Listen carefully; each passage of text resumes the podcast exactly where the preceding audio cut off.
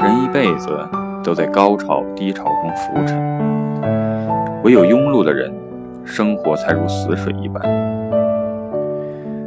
或者要有极高的修养，方能阔然无累，真正的解脱。只要高潮不过分使你紧张，低潮不过分使你颓废，这样就好了。太阳太强烈，会把五谷晒焦；雨水太猛，也会淹死庄稼。